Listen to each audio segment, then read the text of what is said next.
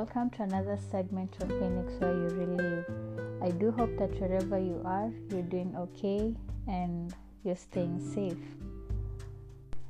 So, you see how much we have been talking about ourselves, focusing on ourselves, trying to improve, trying to grow, and all that. Well, today's message is similar, although with a different point of view.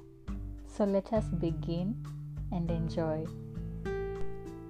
All I want to talk about today is actually this as we focus on, on ourselves, we don't need to exclude ourselves from the world. On the contrary, we need to maintain some form of relationship and contact with the people and environment around us. But do you know what? I really have a challenge for you, a challenge for us today, for us to be there for somebody else. That is the challenge my focus is this and try and get where I'm going at with this. Remember how I constantly remind each one of us to be our own positive personal scriptures, to be our own affirmer, and to believe in ourselves? Well, what if all that I'm talking about is we do these things to somebody else? And by this I mean be a positive affirmer for someone else. Believe for someone who seems not to believe in themselves. So be some form of inspiration just by the fact that you believe in that person. That is what I mean. Do you think you're up for the challenge? Because I am up for the challenge and I am willing to be a believer for someone else, to help them just believe in whatever path that they choose to go through. So, recently I did read in the book The Seven Habits of Highly Effective People, and a quote that resonated with me said, Serve another human being by making deposits of unconditional love. And these words just resonated with me and I found them very beautiful.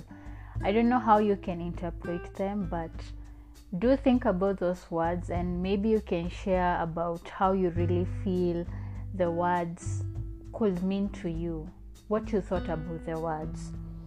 So, honestly, I don't think you need to have a lot. Just a little that you have, you can offer, and that is more than enough.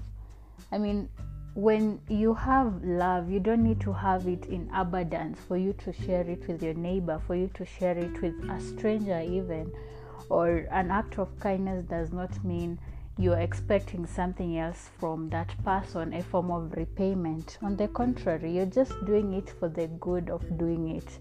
And that sharing, that kind of love, that kind of kindness, that act of kindness actually is something that you don't expect someone else to reciprocate it but you're doing it and you never know whom it gets to and you never know how you have impacted in that person's life so just share whatever you have that little that you have smile a little bit today share that smile with your partner, your friend, your family member, your relative, maybe extended relative, or you share it with a stranger, and that is more than enough. You don't need to give it as a material to someone.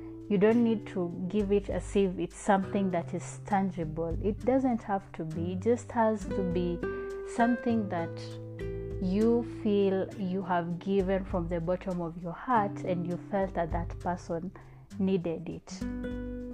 So, even as I talk about that, I can also mention that there is this account on Instagram that I noticed that every post that she posts on her caption, she always says or adds, Be kind. And I honestly loved it. It's simple, precise, but it's something very powerful. So, what I'm saying today is try and be there for someone else. If you believe in that person, if you show some form of kindness towards that person, it makes a great difference in that person's life.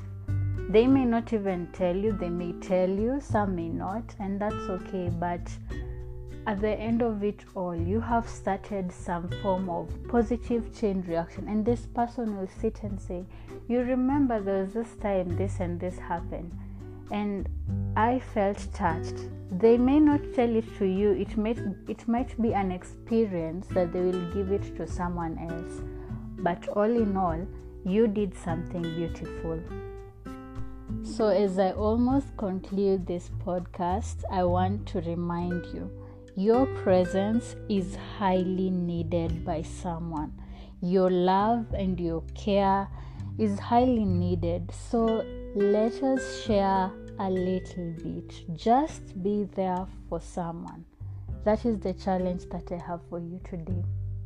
And even this week and the coming weeks, even before we end this year, please try and be there for someone. Be it your guardian be it your parent be it your sibling.